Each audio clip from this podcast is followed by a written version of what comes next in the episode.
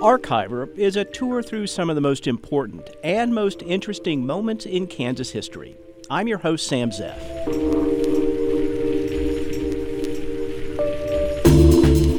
Uh, thank you, Don, and good evening, ladies and gentlemen. As I come to you again, calling your attention to the serious situation in my beloved nation. Ladies and gentlemen, the following telecast is the second in a series of personal reports to the people of Kansas by Governor Fred Hall.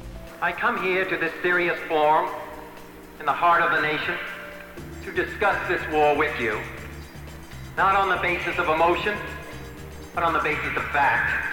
It may be that our views on this war will not be in agreement, but what is important is that we discuss our views using sound you may not have heard before, Archiver will pull you into the world of these historical events and explain how they still affect us today.